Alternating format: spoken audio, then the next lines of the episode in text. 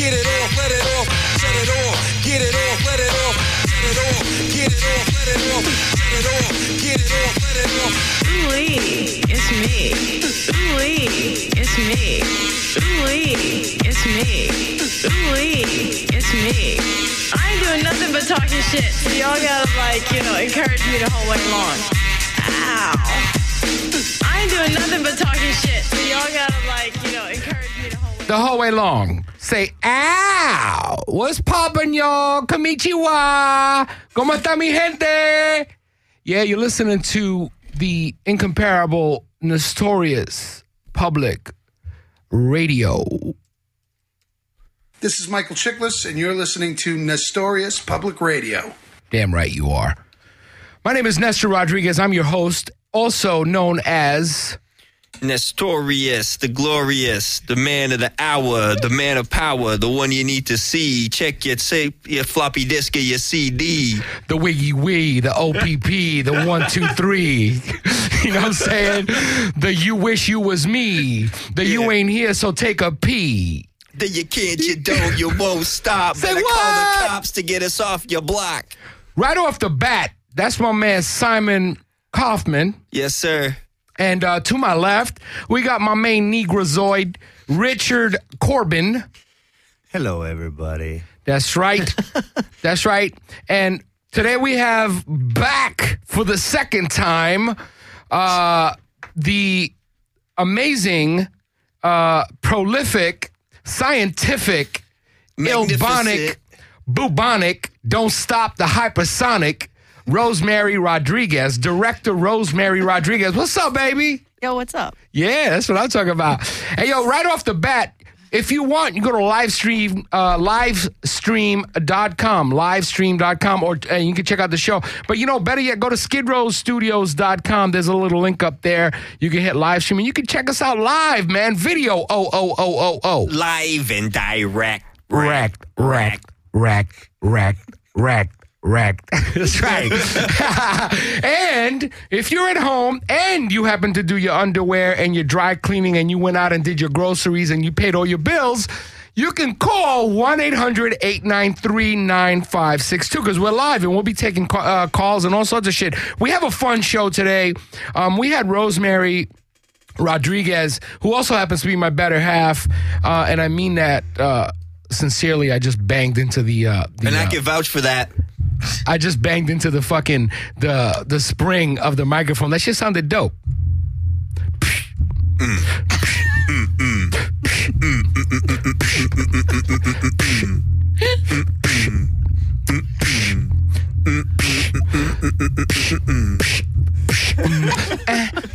Anyway, we're just gonna go off, but no, seriously, I'm, we're gonna keep we're gonna keep the AD dis we're gonna keep the AD Dophilus, you know what I'm saying, from Metropolis on the show. as- Support for NPR is brought to you by the makers of Ritalin, providing drugs for your children at an early age. That's right.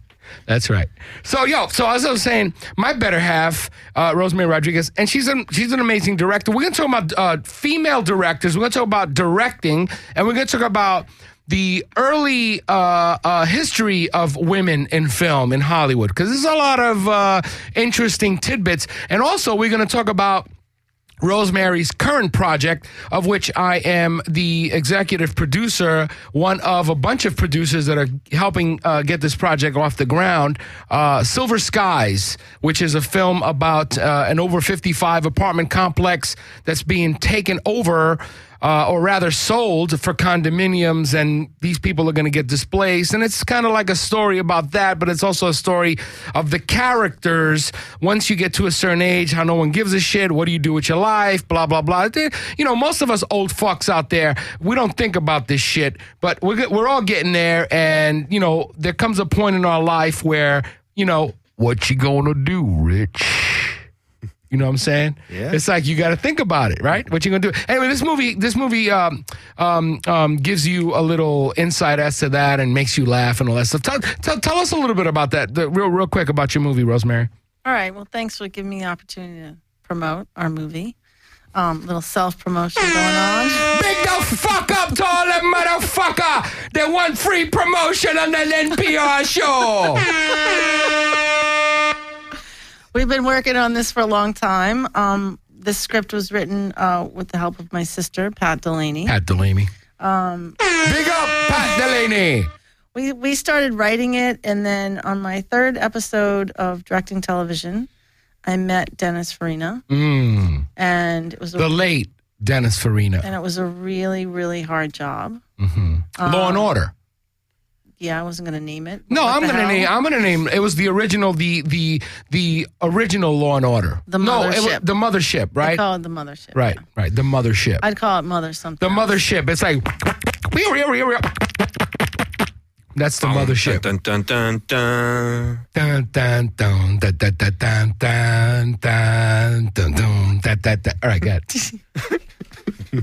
that was so I horrible. meant that as Dennis uh, believed in me at a time when I was questioning whether I should even be a director because I was getting beat up so badly over Okay, there. I, I, let- can I interject? Because I know all Could you- about. I yeah. know, no, I know How all about not that. Well, I know all about that shit. She's being very kind because she doesn't want to harm certain innocent people or whatever. But But that's I- what we do. Right. We that's why we harm the innocent. That's why I come in. That's why I come in. Uh, what basically happened was there was a uh, showrunner there who was a douchebag, and he gave my wife a hard time because she's a woman, and of course she's a woman director, so she doesn't know what the fuck she's doing, right? So we need to just jump in her face and tell her what to do with stank breath and and you know how to do it. We we know how to do it, and we can show you how to do it. And so basically, Rosemary would come home really upset and beat down as if her fucking job isn't hard enough. Blah blah blah. And Dennis Farina was kind of like, Dennis Farina, after my third day um, of shooting, he I, I went in the morning and he was there and he said to me, I called everybody. I told them they got to have you back. You're great, whatever. And he became my friend, of course, at that point. So we stayed we stayed friendly for years. Um, I showed him the script at some point. He believed in it.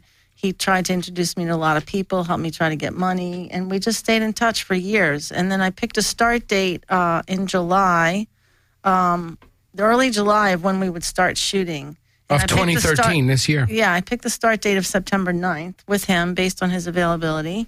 And uh, July 22nd, he passed away. So now the film is dedicated to him. Um, Oh, it's that's also great. stars uh, Jack McGee. Jack McGee, who was on our show a couple times Jack McGee from Rescue Me and from the Fighter, Africa, from Africa. and George Hamilton. Fucking it, we got George. We got George Hamilton. We got Big George up. Hamilton. Big the fuck up, George Hamilton. George Flay. George. I'm going to meet him tomorrow. I know, I'm really I know. Excited. We must be related because my peoples come from Hamilton.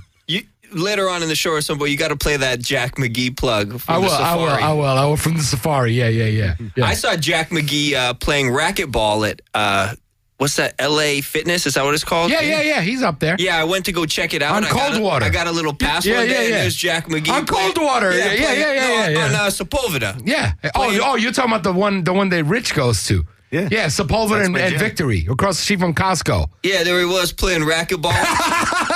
Could you imagine that shit? Leprechaun motherfucker playing racquetball.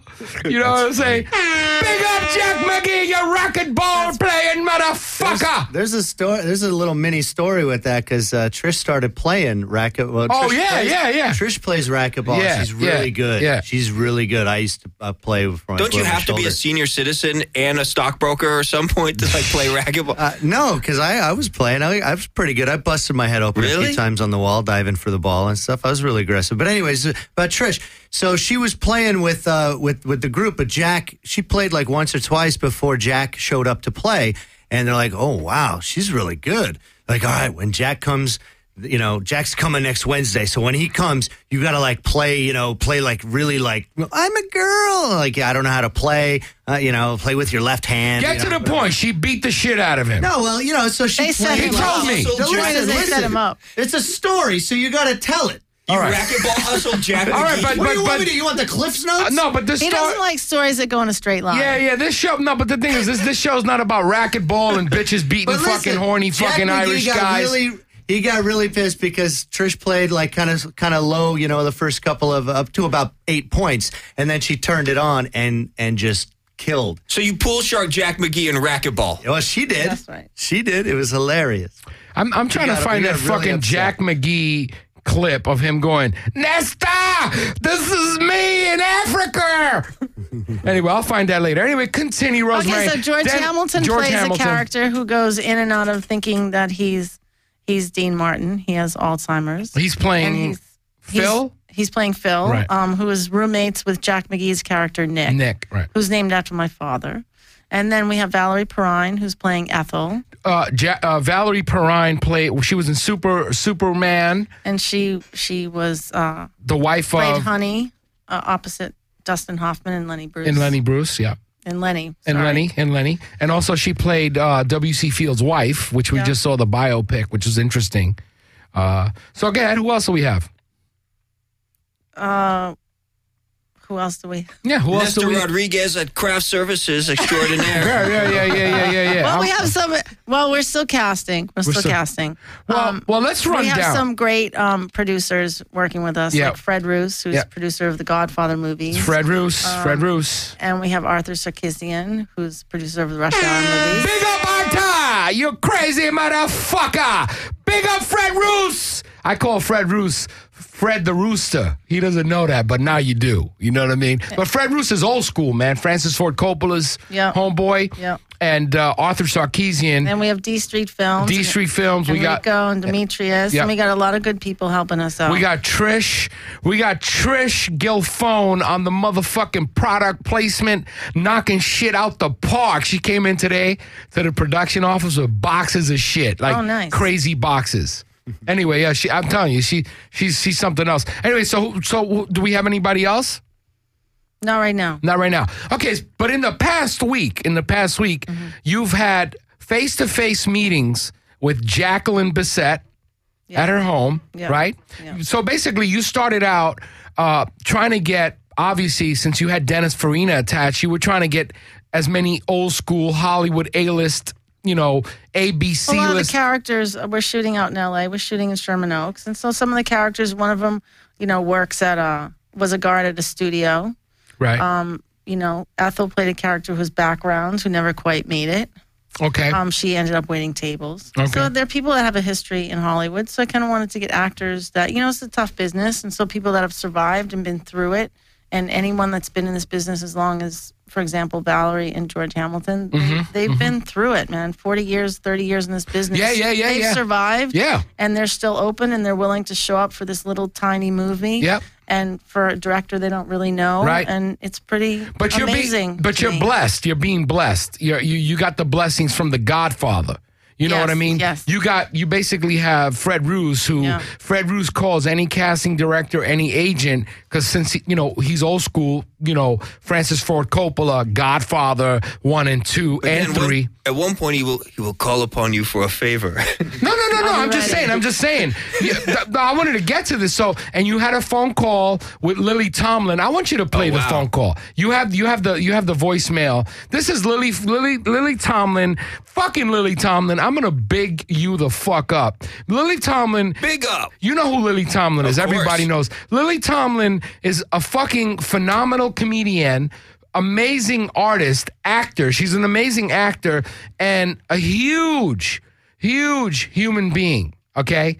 So Rosemary uh, gets the script to Lily Tomlin. And of course, Arthur, um, um, um, um, Fred Roos, Fred Roos's name helps and all this other stuff. Um, if, if, if, do you have, do you have it on? I got to see if I have it. Okay, so so gets the name and gets the script to her. I can. have it. Okay, I can give you this. I can give you this plug. You can plug this in if you want, and just uh, play it right in it? there. Yeah, just just. So is Lily going to be in this, or no, we're no, not no, sure? no. Listen, listen to No, this. Lily's listen to this. schedule is just to, is booked. Um, Yeah, I see. But it's pretty amazing. It might be a little she's- loud, but we'll she's figure a- it out. She's a grace, gracious, amazing woman um, that took the time to read it in a really short time. Play it, play it, play it. Bam, bam, bam, bam, bam, bam. Mary, it's Willie. You might have to take it out of the case. Oh, I do. Yeah, because the case is um, stopping the. Take it out of the case. way in. Okay, hold on. Yeah, she's fucking iPhones. Take it out the case, Rick. Take it out the case. Take it out the case. Take it out out the case, Rick. Take it Out it the out case, Rick. Take it right, out it's the worth case, it, it's Rick. worth it. Take it Okay, out the case. Here we case. go. Ready? All right. Rosemary, it's Willie. You know, I didn't call yesterday because I was busy all day, and then uh, I mean, in meetings I tried to, uh, but I finally was able to read the script this morning, finish it, and I the script is so uh, uh, so sweet and warm and funny and and and moving too. So, but you know, I I sent you that schedule, and I'm sorry it's taking me this long. I would love to work with you, and I hear good things about you from other people. Uh, I just feel like I can't take it on with um, everything that I have going on at the moment, and I have a, a big October as well, so I need this time to get ready for that, Rosemary. I'm so sorry. I hope you have someone uh, in mind that you've got already, and you're not stretched down to the wire. I really apologize. I, I um, I just don't think I can do it. I'll be looking forward to seeing it. That's for sure, because it's really charming, and uh, and rich. Anyway, bless you. Uh, hope it all goes well. Bye bye. Let me get that plug. Let me get that plug. I just think that was really classy and really generous, and it says a lot about who Lily Tomlin is. That's just the price is wrong. I had to play that because it's a it's a downer because I hear I heard that message and I'm thinking is she gonna say yeah? And then she she says she says all that stuff when you play this and she goes I'm really sorry. But you know what? Lily Tomlin is a classy human being okay? Not not a classy woman. She's a classy human being. Um, you know you read about people who especially they say Hollywood this Hollywood that I mean, a lot of people took the time to meet with Rosemary, especially Jacqueline Bisset. I mean, if you don't know who Jacqueline Bisset is, Google Jacqueline, class act. Uh, uh, um, she she had Rosemary over on Saturday. They had a two hour long conversation. She honestly, People have various reasons Right. um, why they're not gonna. You know, No, no, their no. schedule not permitting, and this is all happening last minute. What happened is we're going to be shooting at the Horace Heidt Estate. Horace Heidt Estates. Hold on a second. Big up to Kay Butterfield. Big the fuck up to Horace Heidt Estates, man! You big band playing motherfuck! Big up! big up! Big up to Kay Butterfield! What's up, mommy? What's up, baby? That's my girl right there, Kay. Kay's a sweetheart. Big so we had to wait to get the location before we could really start getting it out to actors. So everything's happened very fast, and all the actors, you know, we're trying to get people in their seventies and Well, you know, it's such a it's such a telling, uh, you know, of how great the movie's going to be that all these people are, you know, giving it their blessing because you know there's so many movies nowadays that are just sound effects, car crashes, Right, right. guys on steroids, Right. You know, Cum to, shots. To have a film, to have something that actually, you know, Has a story thank you, you with know, real yeah. people. There's just not enough of that, and Yeah. you know, the theme of the. The, the show today is female directors, and I think that as we can start to greenlight more female directors and give more female directors the chance to take the ball and run with it, we're going to get more real life story movies versus just you know Cum shots. you know yeah spaceships crashing. I mean, how many, how many fucking like the world is going to end movies do we need? Yeah. I mean, there's End the 17 world already if it's gonna fucking end. Well, Don't I'm tease us happy- with I'm it. happy to direct one of those movies, though. Having said that, What? We just don't get that much opportunity Right, to direct those right. movies. But if they allow, if they hired us, Right. I- I'd be happy to direct one Right. of those movies. No, I understand. Yeah, but then when they try to interject like a love scene in the wor- end of the world movie, it'll actually be something because they, they try and throw these like just loose, thin, like, you know, they, they're trying to make it everything. And it's just like, just make it an end of the world movie. You don't, nobody loves anybody when the world is ending. They're all Yeah. like climbing on top of each other. Well, it's very interesting that you said that you said um, you know uh, green light, and then interesting that you said Rosemary that you would be happy to direct Kumquat Part Three uh, in 3D. Yeah, the And- zombies attack Predator versus aliens. yeah. Terminator Ass- seventeen thousand. Yeah, assholes and chitlins in space. Part three. Transformers ninety seven. in fucking Vibrationton. Yeah.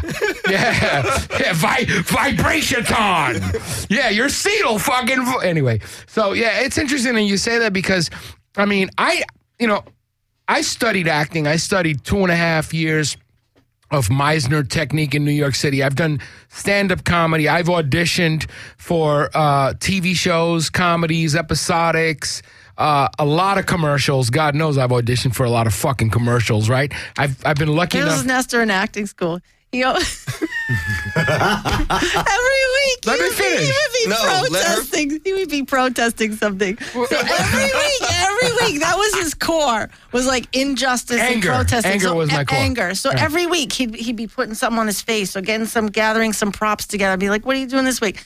I don't know. I'm gonna go in. I'm gonna tell him. So he was always protesting. Well, well, but before you go week. into I swear. protesting, that was awesome. As an actor, you're, you're trained, and one of the things you have to learn is what your thermatic chord is. What's the thing that really sets you off? Once you know that as an actor, then you know what characters you can play, what characters and what circumstances you can play more easily. What was what was your core? Well, my my, therma- my thermatic chord was injustice. That was pretty much it. That's the thing that'll get me fucking going in two or three seconds. I mean, And now you're taking it to the people on Nestorius Exactly. Public Radio. Yeah. on Right, right, right, right, right. On your dot com dial. yeah, yeah. That's to the, right. pe- the, pe- the, pe- the people, the people, the pe- People, the people, the people, the people, the people, the people, people from Pe- everywhere pe- gather people. around, The checking pe- out the people. sound. The The pe- Nesta is people. throwing The pe- down. pe- pe- pe- pe- pe- people, right? So, so yeah, no. So that was my thermatic chord, and one of the things that you had to do when you're studying Meisner is that you have to have uh, an activity that you're doing. This is in the beginning of Meisner. We're going to go all over the place here, but you have an activity that you're doing, and then somebody comes to the door. It's called the door exercise. Somebody knocks on the door, and it's it, what it's what, what the exercise is designed to do is so that if you really listen and you really respond to the other actor, then uh, the the the scene will organically escalate, and eventually so, you'll be thrown off your guard, and something will happen. It's being it's teaching you that it's teaching you how to create, you know, organically create behavior, right? Uh, Sanford Meisner's definition of acting was uh, living truthfully under imaginary circumstances. So in Silver Skies, Nestor's going to play a part of a racetrack manager. A racist. There's a Hollywood racetrack because because the story's about an apartment complex that's being turned into condominiums, and it's largely about working class people, real people. Um, one of the characters that Jack McGee plays, he still works at the racetrack. Um, like my dad worked at the racetrack selling programs. right. And so that's what that's what Nick does. So Um, horse racing? Yes, Yeah. horse Okay. racing. Yeah. So, so Hollywood Racetrack, Thoroughbred is- horse racing. Yes, so Hollywood Racetrack is actually being torn down in December. Hollywood Um, racetrack. and they're putting up condominiums. So the character that Nestor is going to be playing is a racetrack manager that goes in. They have this bathroom there because it, it, back in the day, which Hollywood Racetrack was built by some of the Hollywood studio Studios. mo- Yeah. moguls. Yeah.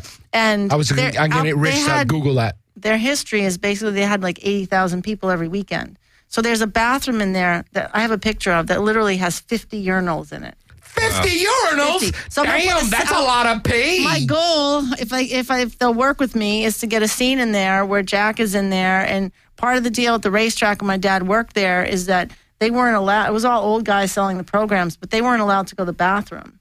So Oh, wow. yeah, so they have to stand there. So if you got them out, some of them literally peed like behind the booth. Right. And some of them, you These could are see, older you could dudes, see when they when they walked around, and they were getting Disgusting. paid like It's nothing. fucked up. It's fucked up. They were getting Disgusting. abused. This So- is true, and you know they get paid fucking be, below minimum wage. This is true. This, my So my, my father-in-law sold programs, racing fucking programs. Where in L.A.? No, no, no. In, In Florida, Florida, there were Florida. two tracks. One one track, Gulfstream played uh, had uh, tr- uh, races between January and let's say uh, June, and then there's a there's a It there's was Calder Hialeah. Anyway, so yeah. so Jack is a character that's in the bathroom. He go he's relieving the other guys, and then he comes to the bathroom himself. And the manager, played by Nestor, comes in and fires him and tells him, "You can't look out for those other guys. You you're breaking the rules too many times. You got to get out." So Right. again, the core of injustice like comes, and so I think Nestor's going to knock out that scene. You're a fucking loser. you shouldn't be pissing in the fucking sink. You fucking. I remember one time, dude. I got this. I took this job at this hotel in Seattle, and I came. It was my first, day, first and only day, and I found out we can't take a leak in the bathrooms. We have to go across to the Starbucks. I was like, um, I'm leaving. Peace. I'll piss down your throat. I worked, ridiculous. I That's worked in- I worked in construction in New York as an electrician, and I don't know if you guys know, uh, they don't have bathrooms in new fucking buildings when they're being when when they're going up on the ground, right? It's just concrete slabs and stuff like that. So they basically build these shanties with latrines in them, and it's the most disgusting, vile fucking place anybody could ever go to urinate or defecate. Okay, sorry to say that. On top of that, there's racial epitaphs, fucking swastikas, all sorts of shit. So not only do I gotta sit in a fucking 12 inch by 12 inch cubicle that smells like rhinoceros ass. I gotta fucking read and look at swastikas and, and you know, I used to say, you know what, fuck that. I'm going. They usually. I worked in Midtown and I go to a hotel and I used to wear coveralls. So underneath, when I took my coveralls, I'd look normal, not like these fucking bums that, that would work there. They'd go to work in jeans or whatever, get all dirty and get on the train looking like, you know, they went through a fucking dust blizzard. You know what I mean? Yeah. I'd, I'd have coveralls and I'd just take my fucking coveralls off and I'd walk out, go into a hotel and, and, and use the bathroom like a fucking human being and then come back and put my coveralls on. You know what I mean? Yeah. And many times I'd, I'd get in trouble. I'd be, they'd be like, Where, where'd you go? Uh, I went to shit like a fucking real person in a real toilet bowl. You know what I mean? Yeah. This is shit. The, the, Like the- it's okay to put swastikas in, all over a bathroom because he showed me pictures I got of it. pictures of this like shit. There's swastikas Yeah. all over the bathroom on the construction yeah. site, but if he goes across the street to a decent bathroom, he gets I- shit. Yeah, I went to shit like a free American.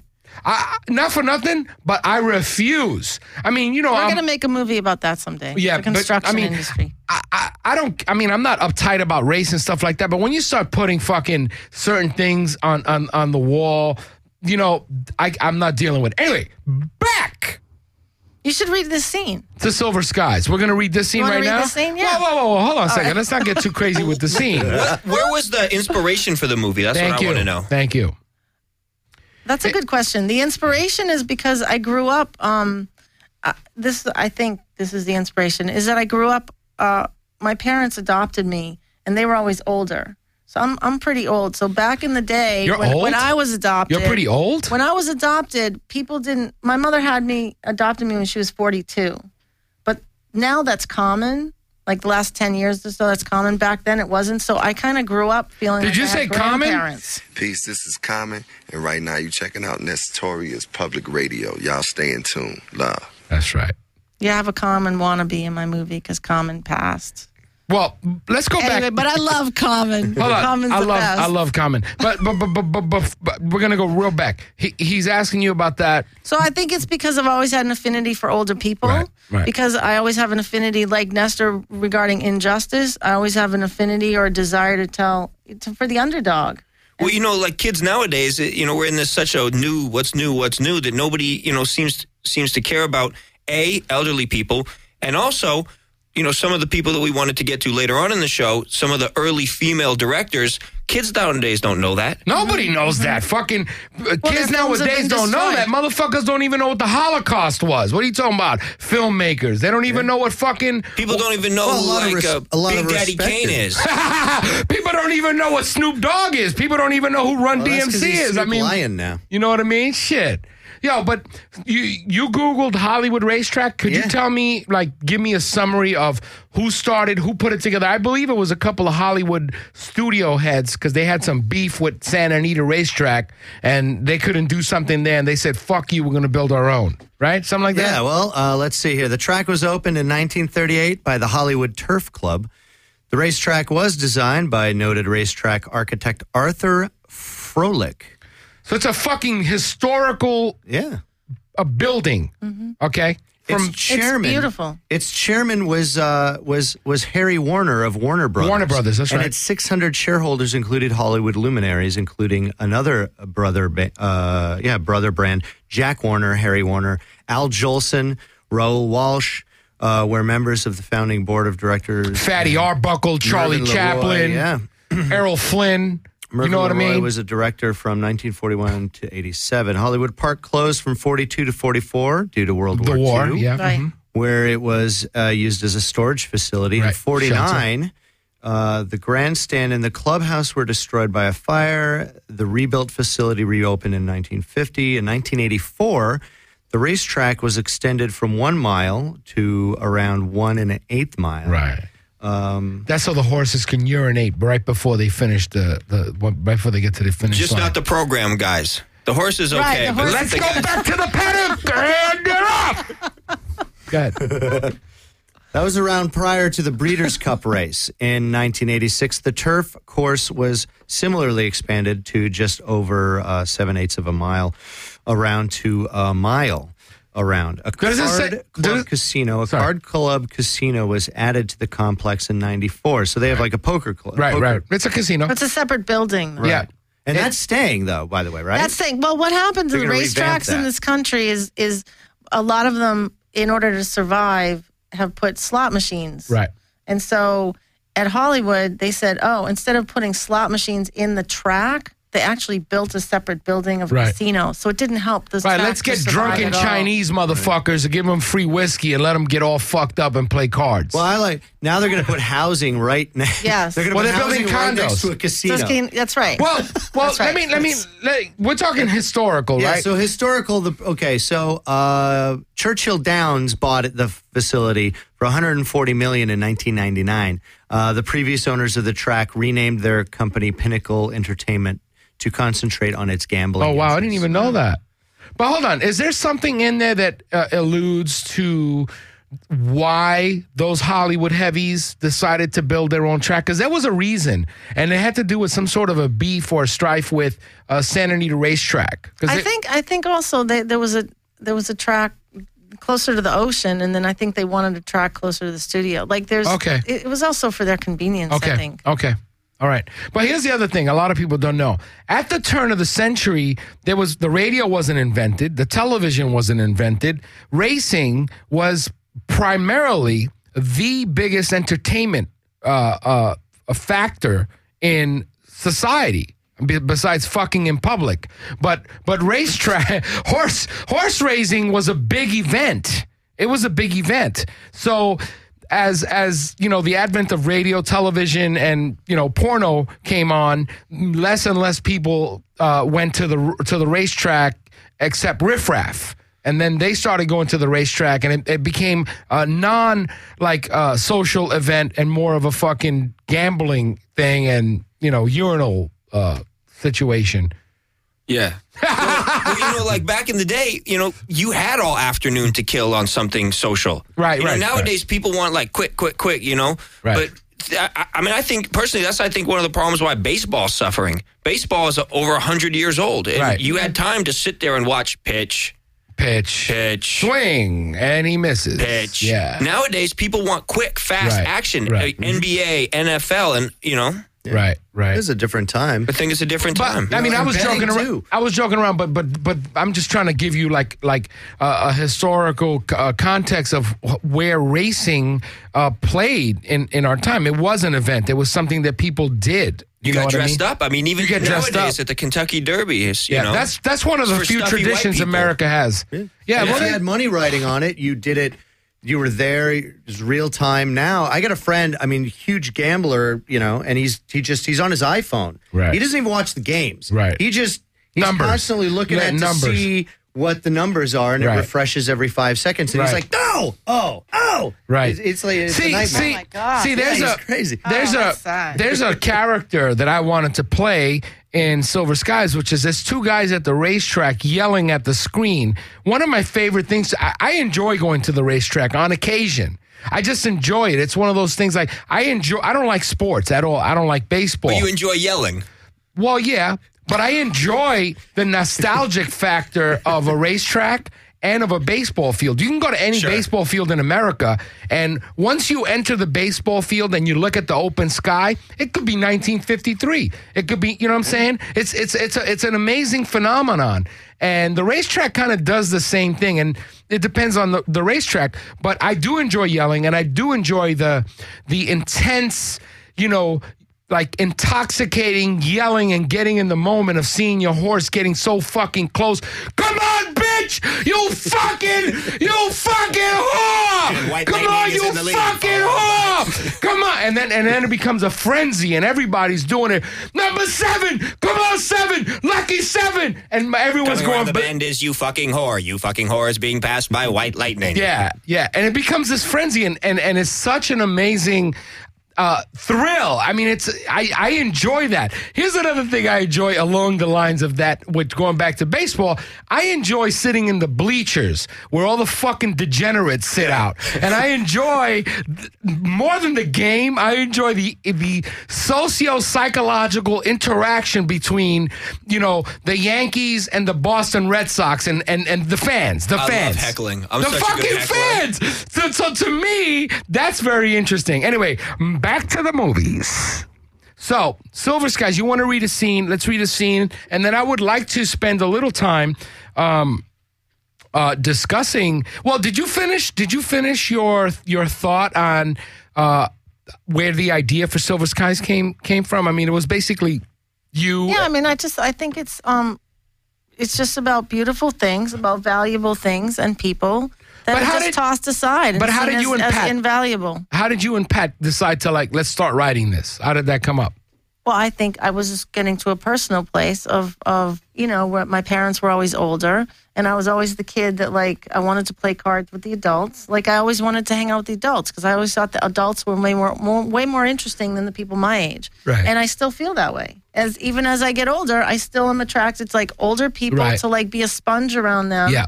And to learn because I feel like life is very hard, and I want to learn and know how they how they've done it. I grew up two houses down from a re- uh, Jewish retirement home. Harvey! Wow. Harvey! It's just Could you get some of that meatloaf out of your teeth? Harvey! So I used to go there all the time. I mean, we would go there for all sorts of reasons. We would go there just to get cranberry juice from the dispensary. free, we for would, free. Yeah, we would go there as kids. the little cans, right? When- the eight ounce cans. no cable. I would go in and, and hang as a kid and watch like the Seahawks on television. We didn't have a TV, you know. So I grew up with that, and you know, going and hanging with a lot of the elderly there. And I'm here to tell you right now, some of these old Jewish women Fuck in yeah. the retirement home are funnier than 50 percent of the stand-up comedians I've ever Hell seen. in my yeah, hell They're yeah. hilarious. I mean, seriously, women. you want to learn? Fifty wa- percent of stand-up comics I've ever performed with can't touch these old women. No, no, They're no. Hilarious. But I mean, you want to learn wisdom. You, you, you, you go into any older like nursing home, uh, be it Jewish, be it a black nursing home. There's something. There's seriously. There's something about a person who has lived a long, Mm-hmm. full life. There's wisdom in their eyes. There's wisdom in their smile. Do you know what I mean? They're not fighting anything anymore, unless you're Puerto Rican, of course. But you're not fighting anything. You're like you're you're gliding at that point in your Well, but life. you You know know, what I mean? the mother wasn't wasn't gliding. She was a fighter till the No, but your mother. she died. There are exceptions, but your mother, your mother, uh, your mother was a was something, boy. Your mother was a fight. You're right. Your mother was a fighter. My, I'm my, just saying, there's all kinds of people. You get to the end, of, uh, you know, at the end of your life, it's Yeah, like what you're what, right. what I have in this is is six characters that are all, you know, some in the late 60s, some in their 70s, some even 80s, where they're all everyone's different because they've made different decisions, Different choices in their how, life. how to live, and so you get to the end of your life, and you got to face the truth about what decisions you made, who you are. And it's going to come back to you. So and you accept it. You got to accept, accept it Yeah, or just deal with it. Yeah. yeah, yeah. You're right. I, I meant to say, you know, when I grow older, I want to be, you know, wise and not fight anymore and just glide. That's what God, I I meant. hope not so. not everybody. I'm exhausted. Not everybody loves house music. I can see you up there. What? I don't want green jello. I want red jello. This is an injustice red jello. I'd be like, this stupid motherfucker. Fuck that! I didn't ask for green jello, you fucking whore! You could be broadcasting from your room, like, God damn it, Oh they're my folding my laundry wrong. Actually, you know what's interesting about people who are older and have Alzheimer's is that what I've noticed is that, like, usually if you are an asshole, mean fuck, or miserable, when you have Alzheimer's, that person will now become happy, joy. Like they switch the, you know, they switch for some reason. So you guys have hope because I've been a miserable fuck for the a good portion of my life, a cocksucker, motherfucker, you know, fighting, arguing about stupid shit, you know, Fighting for negative, injustice in the neg- world. negative, judgmental, Seeing injustice where it doesn't need to be seen. always looking for injustice, beating even up though cab drivers. ev- e- even though there's fucking rainbows. You guys have hope. Seeing injustice when looking at a rainbow. Oh yeah, rainbow's there. I'm like, yeah, but the red is fuzzy. The fucking red is fuzzy on there. So, so, so basically, you guys have hope that I will get Alzheimer's and, and be just happy, joyous, and free on the on the second part of my life. Yeah, you know, sit there chewing applesauce, loving Yeah. life. going, mmm, this is good. Well, you know they say most of most of your unhappiness comes from the past, of thinking course. of the Right, past, right. thinking of the future. So if all you have is, you know, if you don't, if you can't remember the past, what's to be upset and about? And that's happening already. I can't remember shit in the past. You know, you, you know, isn't that funny how you remember like things like from like nineteen fucking sixty something, but you can't remember shit from yesterday? That's crazy. That's crazy. Oh, that's So- Oh, that's crazy. crazy. So you wanted us to read a scene? No, you don't have to. No, Whatever no, you I feel want to read it. No, I want to read it. I want to read it. So set up the scene. Let me know. All right, You- so so Phil is this guy who was a gopher for Dean Martin. Um, so he kind of got all the all the ladies that were like the th- Dean Martin throw offs and stuff, which were still pretty hot babes. And so he considers himself, you know, kind of like a gigolo, and he he has Alzheimer's, and he goes in and out of thinking he's Dean Martin at times. So he's played by George Hamilton. Um, and Mickey is a guy who's sort of been married for 46 years, and he's pretty beat down by his wife all the time. Right. So the two of them are at this golf course, which is on Horace Heidt Estates. Who's playing Mickey? place. Do we know? Um, not yet. Okay. This shit is like to the wire, dude. We start shooting on So- Monday, and we don't have the whole fucking movie cast. That's crazy. So this is just a really showbiz. quick little. I know it's crazy. crazy. This is just a quick little scene. Um, Rich will read Mickey, and Nestor will read Phil, and I'll just read the stage directions. You're gonna So, read the stage directions. exterior golf course day. Parched. Phil and Mickey get ready to tee off at the first hole. Kevin passes by, sees them. Oh, okay. Never mind that. I beat her on the drives, but she licked me on the putts. Even I can remember you told me that joke 20 times. Mickey removes some meds from his pill case. Give me a swig. Phil gives him the bottle. Mickey pops the pills and washes them down. He makes a face. It- it's my holy water. I take all kinds of shit to take a shit, but it doesn't help. Then don't take so much shit. Who the fuck knows? What I wouldn't give to be regular. Mickey's about to take a swing. At least you don't have to wear diapers. You're wearing diapers? No, but I'll be incontinent one day. Yeah, but incontinent can make you sound dashing. It does? Yeah, like you're a jet setter, a world traveler, going from country to country, continent to continent. So when someone asks me, How's Phil? I can say, Oh, he's incontinent. And they'll say, When he comes back to the continent, let me know. Yeah. Makes wearing Pampers sounds romantic. They look at each other. Who are they kidding? So that's it. Nice. This is a quick listening. nice. Alan, Alan Mandel, Alan Mandel, uh, who wrote Smokey and the Bandit. He's been helping me. He punched up and the helping script me a little bit. Punch up the dialogue, and he's been an So- amazing, amazing person to be around. So, so you're basically, I mean, the purpose of this, of re- big up Alan, big up Alan Mandel, you fucking bomba clod. No, Ma- Alan, Alan, Alan's a sweet man, and uh, he he went above and beyond. But so so basically, this was just like a little slice of the movie, just two guys that you know, one's this and the other guy's that, and they're having a normal day at Well, they all have to figure out how to get the money to stay where they are. They either go because they want to stay. They got to move. They got to stay. They just don't know what they're going to do. So, you know, I think it goes to um, trying to tell stories that have some meaning, that have value to life, that that reflect real life. Um, there's a movie that is is sort of uh, my inspiration is this movie Going in Style, which was with um, George Burns and Art Carney and Lee Strasberg about three guys who every morning they sit on a bench in Queens and their life is boring. And they're like, you know what? Let's go rob a bank. Because if we end up in jail, what the fuck is the difference? Right, right. You know, so Which- so that's sort of the, it's it's reality. It's like Robert Altman style. It's like reality and, and what people go through. And you know, I think I think being being a I mean, what you touched upon earlier about the the studio films and, and all that, you know, it's interesting to think about. I think of myself as a director, not a female director, but at the same time, they, they're, the history of of female filmmakers is one of telling so, socially relevant films and sort of pioneering like risky subjects and pushing Right. the envelope as far as truth and what they're going to make films about Right. and stuff. So Well, Right. think of how many cultures throughout w- human history where the women were the storytellers in villages Mm-hmm. around fires, tucking children in at bed. You know, Yeah. at My bed at mother, night. my mother was a storyteller.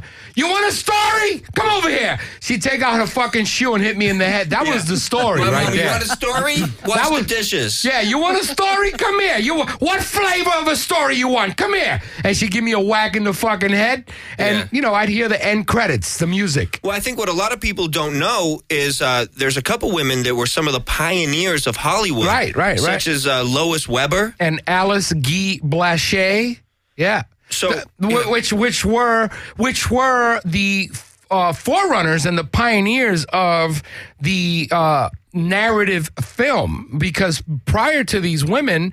Uh, uh, black and whites were just shorts of s- little stupid things that people did. They, they they really didn't have like a beginning, middle, and an end. They didn't really have a story, an arc. And so you bring these women in, Alice Guy Blaché, uh, uh, for instance, and she, you know, uh, grows from being a secretary at a photo uh, at a photo shop to eventually running uh, a film company to uh, uh, uh, starting her own fucking uh, uh, film company, Solax. She was which- the only woman to ever manage and own her own studio, and still to this day, the only woman The only to ever do woman. that. The The Solax woman. company, and she she made over she directed over a thousand films. Which, by the way, Solax, I never knew Alex, Alex, Alice, Alice Guy Blaché uh, had anything to do with Solax. But you remember uh, us watching movies on on uh, AMC back then. They used to show movies or TCM, and some of those old black and white movies, you'd see the Solax logo,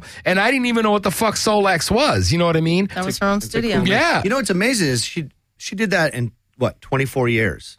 She did that. What do you mean in 24 years? Like She her career was 24 years. Oh yeah, yeah, yeah. That's the span of her career, right? Yeah, right. that's and it. 22 of those films, of the thousand films, were features. So in 24 years, she made 22 features, Mm-hmm. as well as you know, right. however many left thousands of. It's ridiculous. Right, right. Basically, um, you gotta you gotta really Google Very this woman, prolific. Alice Guy, spelled G Y G U I, as in like guy.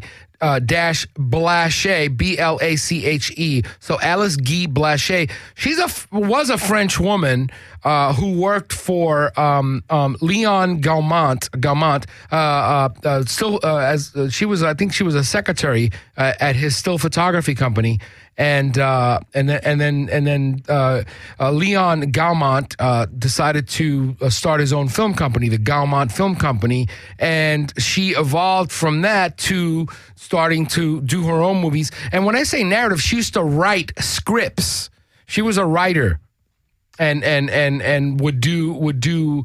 Uh, am I am I wrong or am I uh, am I? Uh, No, I think she was she was writer, but but mostly known as a director. no, no, no, no, no. I know that a director, but I'm saying she was she wrote Yeah. the the film. She just didn't just direct like a fly landing on somebody's nose or whatever the hell it was. Well, what's what's um, kind of sad is that she ended up, um, her husband ended up leaving her. They were in New Jersey, and her husband ended up leaving her for an actress, and went out Of course. and went out to Hollywood. right. Um, and she ended up, she ended up, I think she returned to France eventually, but she was bankrupt and and got divorced, and she never was able to make another film again. They basically, she lost her studio after getting divorced. Right. And she lost everything, and she never got to make another film again. Yeah. And Well, back in most the- of her films were destroyed. Yeah. Well, back in the day, so many women had to, you know, hide behind their husbands if they wanted to Mm-hmm. do anything. They couldn't be out there doing stuff without a husband You and a you, single you weren't That's right. nothing. That's right. Without your husband. Which Yeah. think about the irony of that. You the know? same thing happened to Lois Weber. I mean, she was the brains behind the operation, but it, you know, her husband got a lot of the credit. Well, And- she Lois Weber was an American silent film actress, screenwriter, producer, and director. She started as a as a silent film actress and is one of those notable f- women directors that that you know made fucking the Hollywood film industry you know be what it is you know Yeah, there have been a lot of women that have re-revolutionized it and not uh, really got the credit. Um, one of the things, you know, I, I think it's very, very important for young women in high school, young women in middle school, to know who these pioneer women were because it hasn't been that long in history. You know, uh, Lois Weber got uh, uh, lambasted, lambasted for doing a show about birth control. Well, in 1912 at the time, anybody talking or promoting birth control, it, you could go to jail. Right. The Supreme Court in this country ruled that birth control and talking about birth control Talking. was illegal. Just talking about so it. a, a man could, you know, could have sex and leave, Right. but a woman couldn't. It was illegal because a woman, it was a woman, right? Because if it was a man who had to have fucking birth control or whatever, it'd be a different story. Well, yeah, I mean, I mean, it was the woman that bore the brunt of anything that could happen, and and you know, So- and but here we are, even in today's day and age, where where people in our society are trying to go backwards with women's issues and abortion issues and Yeah. all these. Oh, things. yeah, go But backwards. Women need to know who these people were. Who were the women's suffrage movement? Who was, you know, Right. you know, a lot of these early uh, Well, women have been pioneers. wiped, wiped out of history, largely wiped out of history. Wiped out. There, there's a museum. Many years ago, we went to D.C. and there's, of course, I'm not going to remember exactly the name of it, but it's a it's the National Museum of the. Women's arts or something like that. Yeah, I have to look it up right now. It's all right. Just but tell it's the a museum that you walk into in D.C. and it's the entire museum is women artists. Women artists. Because you go to the Met, you go to, and there's hardly any women Right. Predominantly represented there men. at all, as Right. if there were no women that painted right ever. but or there did was one particular there was one particular woman artist who was so prolific and amazing but she gave up her career so her husband who's also a prolific and amazing artist in his own right so that he can have a career. But it turns out she was i i, I don't know her name so you're gonna have to help me out with this hon. But but it turns out she was so much better of an artist than he was. I mean really not just an opinion. And of course her shit gets you know washed and pushed aside and all that stuff. Well, let me go was, uh, even the uh, M- Marion Dougherty. Mary, that the documentary. There's a documentary on uh, called HBO. Casting By. Everybody should watch this Casting by, you have need to to watch check this out. You have to watch this documentary. Casting by Marion Dougherty, the late great uh, Marion Dougherty, who Casting director who who we discovered met. She discovered gazillion fucking uh, uh, Dustin Redford, Hoffman, Robert Robert, Redford, Al Pacino, all these fucking people. Yeah. uh, she directed movies based Meryl on Streep. Meryl Streep, real, not not not glamorous looking actors and all that stuff, but real people looking actors, like Yeah. real nitty gritty fucking actors, Yeah. a- and and auditioned them and put them, you know, Midnight Cowboy, and and and and on and on and on and on. Yeah, because before that, you know, uh, they looked for stars, Right. big busty blonde women, Right. big Bimbos. guys with big jaws and you Big know, cheeks. you know, and and They tall, don't do that strong anymore, guys. do- do they? Well, no. now, well, yeah, but I'm Yeah, saying know, is, but what she did was she says, okay, you know, maybe Dustin Hoffman is short, but he this guy can act. And he's interesting. Well, Yeah. she she was on the East Coast. She was in New York, and so Right. she she really had a sense of New York theater and New York theater Right. actors, Theater putting actors. them into film, Real and, like, honoring that. But she, you know, it took her like casting directors were not considered. Uh, they didn't get credit. And then at some point they started getting credit. And Lynn Stalmaster was a was a casting director in the West Coast who started being very infamous too for discovering people and doing a lot of movies. And it, it took him three. He he had a single card credit casting by, and it took Marion Dougherty, even though she had been doing it longer than him and started all these people, it took her three more years before anyone would give her a single card credit.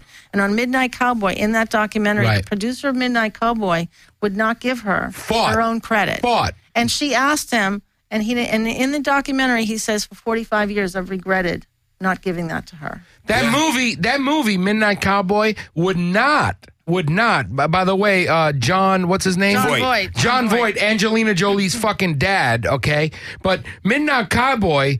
I'm walking here. I'm walking here. If you don't know where that line came from, that's the movie. Marion cast that movie. Marion cast that movie, and the reason that movie is the fucking movie it is is Mm-hmm. because of Jon Voight and Dustin Hoffman. And she, they also at the end of that uh, in the documentary they talk about doing a campaign for trying to get her an honorary Oscar. An Oscar. De Niro wrote a letter. work. Meryl Streep wrote a letter. Everybody. And work. no one would give her an Oscar No. because No. it's such a male dominated. That's and, right. And, That's and, right. and they were mad. And this is how so. This shows how stupid some people can be. They were mad that they about the word casting director Right. because I'm the director. Right. Well, I think very a few casting directors director are really- isn't a director. That was the argument.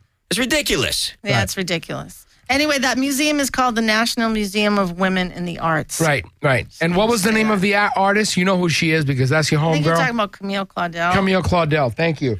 Um, I feel so many in so many ways women's rights are going backwards. In some ways they're going forwards. In a lot of ways they're going backwards. I mean, you know, society's becoming Well- more misogynistic in a lot of ways. Let me- let through me- music and let me- film and theater. Well, and, it's getting back to materialism and you know just just surface shit. It's it's less. so many women went out it, it, back in the day to to to champion for things that nowadays we take for granted. That's I guess that's my point. I just I just want to say this really quick. I don't know if you guys saw this, but there's a documentary being made by uh, about Alice. Yes, Alice, there is. Uh, Alice Blaché. Guy Blaché. Yeah. Oh, really? Yeah. and, I mean, uh, long fucking is- overdue. Well, go to go to Kickstarter and um, Really? and check out the trailer. I, I watched it and uh, Oh, it's, really? It's amazing. Ben Kingsley is like I I don't know who she was. Like like Yeah. really like people that you know you would think and nobody knows. And it's not their fault. It's just not. Is there um? Common Well, well, is the- Gary Don Gary Donatelli? Is he associated with that?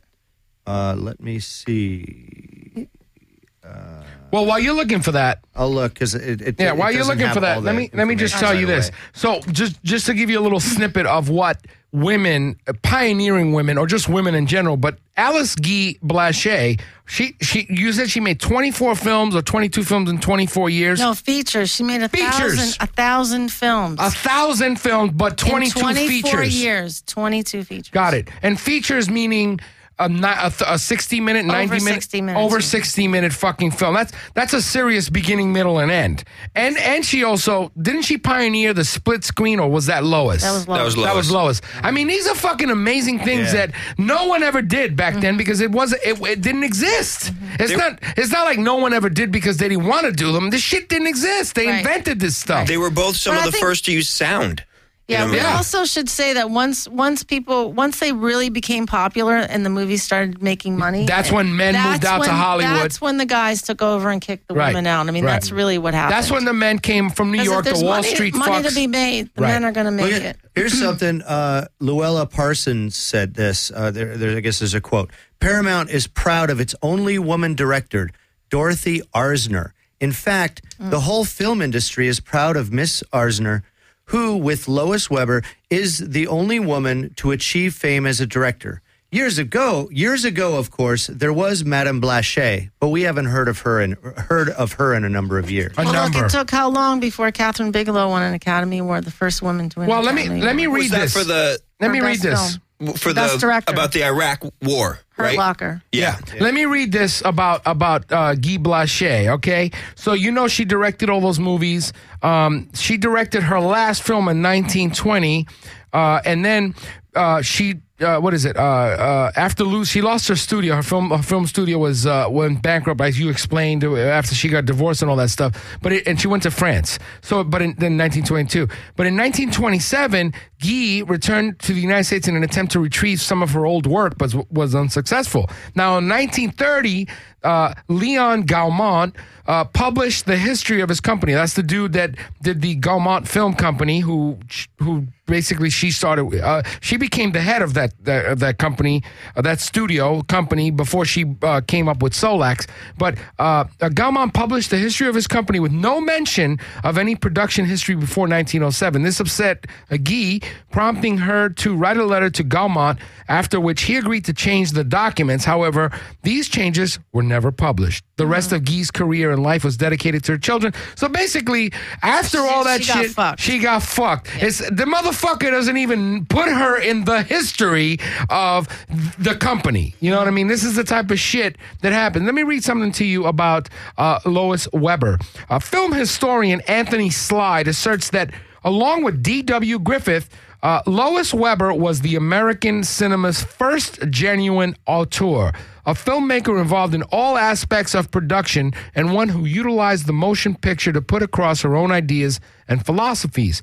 Um, anyway, so these are two women um, that if you know you, wanna you wanna learn something about uh, the true evolution of uh, uh, film making, uh, Hollywood studio systems, and you know where you know this fucking psychotic entertainment business uh, came from. Uh, you might want to um, um, check those two women out.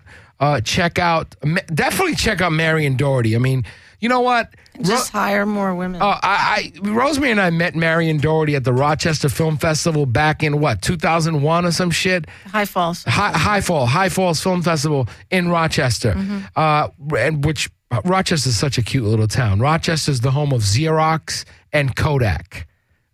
Two different fucking things. Talk about uh, uh, old being thrown the fuck out. Kodak going bankrupt, and and and and and you know, bam, that shit. Well, that's another story. We should do a we should do an episode on on on George Eastman.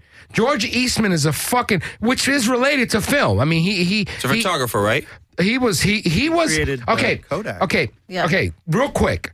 Real quick.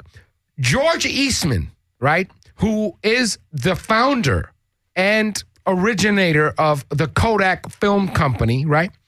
He wanted to he was he was an entrepreneur and at the age of 21 or something owned that company. He he developed a camera this is at the turn of the century when film was uh, was uh, invented, uh, photograph uh, film, still still film photography. He came up with a consumer use camera. This way back when, where you can take pictures. The camera was already loaded. You can send the camera back to the George Eastman Kodak Company. They would take the film out of the camera, develop it, send you pictures and a camera with film again, so you to use it. This fucking dude was a genius. Here's another thing. He named his company Kodak because he wanted his company to be pronounceable in any language in any country and spelled the same way. So if you go to Japan, Kodak is Kodak. If you go to Russia, Kodak is Kodak. And it, and it's basically the beginning of image placement like McDonald's product identification. The dude was a fucking genius and he was a gazillionaire at the age of 20 something. All And this now Kodak is bank. Is Kodak is bankrupt. It- yeah. Last year they stopped um, producing manufacturing film cameras, film cameras, yeah. and that largely went unnoticed in the media. Right, unnoticed in the media. Anyway, so th- we, we we should do an episode on that because that because that dude and it's actually related to to what we just talked about. So maybe the next episode we can do a little research on that and have that discussion because uh, uh, Kodak is. I mean, without Kodak, there would be almost no motion picture, no motion picture film. Um, I think it's great that you just paid tribute to two women directors. Oh yeah, yeah, yeah. So, but but back to Marion Dougherty. You gotta uh, Google Marion Dougherty. Uh, definitely check out the the the movie, uh, the casting movie Casting by casting by. It's on HBO, HBO. HBO Go. Uh, Marion Dougherty was amazing. These women were amazing uh, filmmakers, directors, pioneering fucking artists. Forget about acting. uh, just forget, taking an hour to talk about artists in general and, and people that took a risk and told stories is a great use of time. So Unbe- unbelievable, yeah. And uh, so, so before we wrap up, Rosemary Rodriguez, director. We didn't even talk about all the fucking TV shows you've directed. I wanted to talk about some of that stuff. You've directed Dennis Farina, fucking Anthony LaPaglia, uh, uh, Julianna Margulies. I mean, on and on and on and on. Pipe. Uh, there's a million. Jeremy Renner. Fucking Jeremy mother. Jeremy Renner is like the Tom Cruise of our fucking time right now. Think about it. You know what I mean? Uh, who else? I mean, you directed Jada Pinkett Smith. You've directed uh, uh, uh, uh, Dennis Quaid, Michael Chiklis. I mean, you've directed like fucking heavies on top of heavies. And these guys, you know, the one thing I'll say, the one thing I'll say, and I've been on many sets, and I usually go towards the end of your of your uh, of your job because I like you to do your own thing. I don't want to be involved and I don't be around because I'm the husband, blah blah blah. But I'll go in there, and the first thing I am I, I am uh, uh, uh, greeted with the first thing is is Rosemary's an amazing director. I'd do anything for her. I mean, I, I, I, she's amazing. I, I'm not. I'm not even. I'm serious. This is uh, this is the fucking amazing thing about it. That that that's when I knew because I know you beat yourself up a lot about, especially you know your job. You have a very stressful fucking job. I mean, you have to go into into a, a, a TV show, get a script. Like fucking a day before the first day of shooting. So you shooting starting first day of production on Monday, September 23rd, it's no big fucking deal to you. You do this shit on almost every TV show. You're supposed to get It's a a script. big deal. It's fun. No, no, no, no. I'm saying you you're supposed to get a script about fucking at least five days before the you start shooting. You did a you did an episode of Blue Bloods. Tom. Tom uh, uh Selleck. Tom Selleck, thank you. Fucking Tom Selleck. You direct Tom Selleck, old school motherfucker. You you you do the show Blue Bloods, and they give you a script eight days after the fucking show started shooting. Cocksucker motherfuckers. That I'm just I'm just saying. You know, this is the type of shit. Directors get no respect in general nowadays. Big up for the DGA. Big up. Big up for the Directors Guild of America. Big up DGA. Anyway, you know what? We're gonna wrap the show up. I mean, I, I'm. I, Thanks we didn't. time. We didn't spend a lot of time on. I really wanted to get into the process of of of of being a director on TV, and I just I, I just kind of like We've been married 20 years. I'll be back. No, but I'm just saying I lightly touched on the process in the past two minutes, but I mean it's a crazy fucking process from getting the the script to meeting the actors for the first time to you know you're you're basically the guest chef. You know what I'm saying, Simon? You ready? I'm always ready.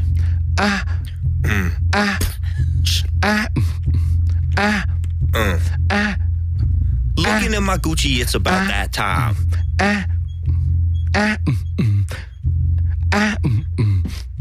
We come to an end of MPR, yo. Skittle wee bop a dee bop a Scooby Doo. superstar. Uh, guess what, America? We love you. Was it a rock and a roll? Because we got some soul and we rock till you're 101. Jig, jiggity, get old.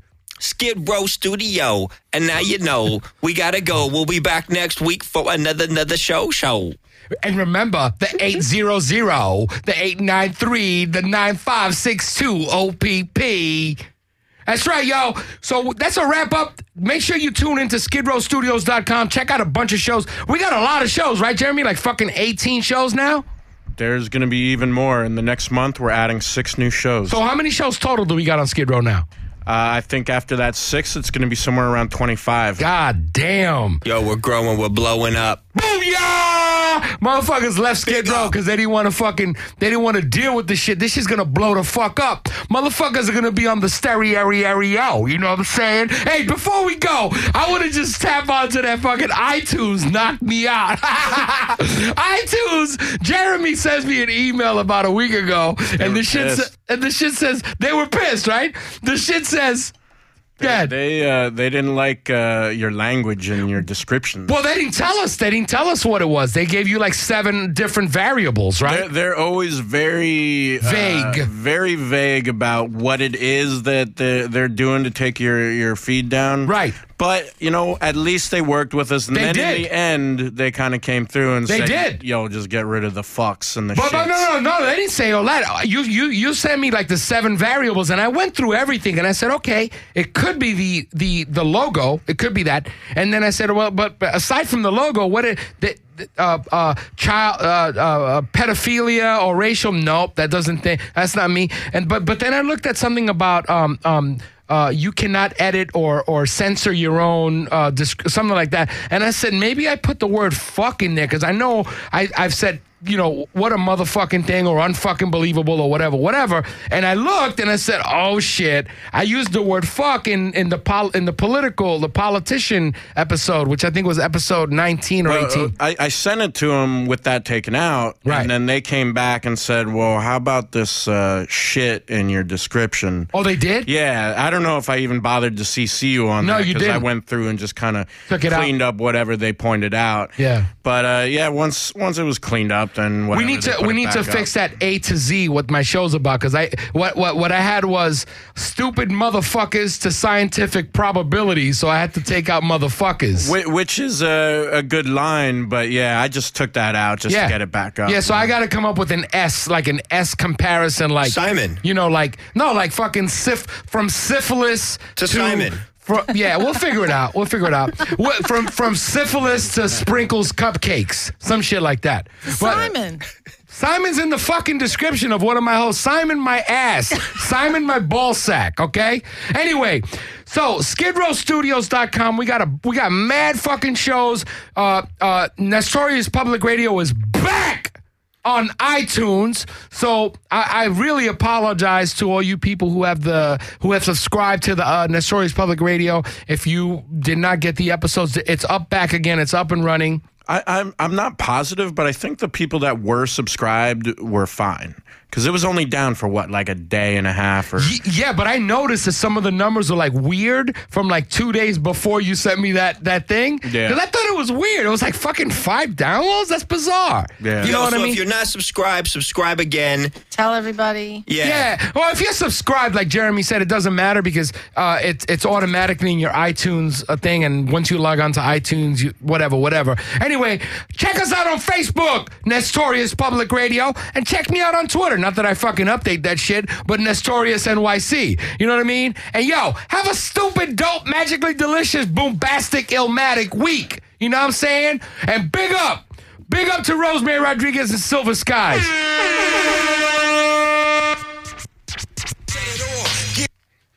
All right.